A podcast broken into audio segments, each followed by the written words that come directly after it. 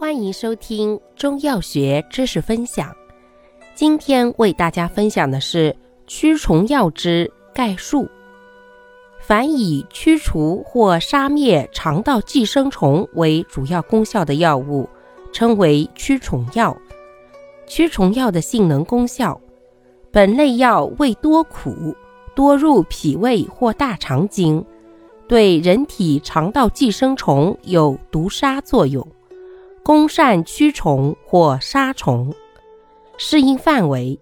本类药主要适用于肠道寄生虫病，如蛔虫病、蛲虫病、钩虫病、绦虫病等。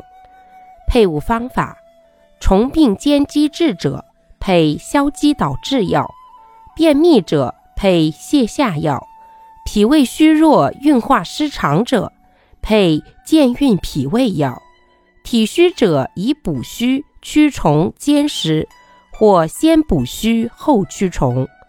使用注意：一、本类药一般应在空腹时服，以使药物充分作用于虫体；二、部分药有毒，应用时应注意剂量，以免中毒；三、在发热或腹痛较剧时，宜先清热或止痛。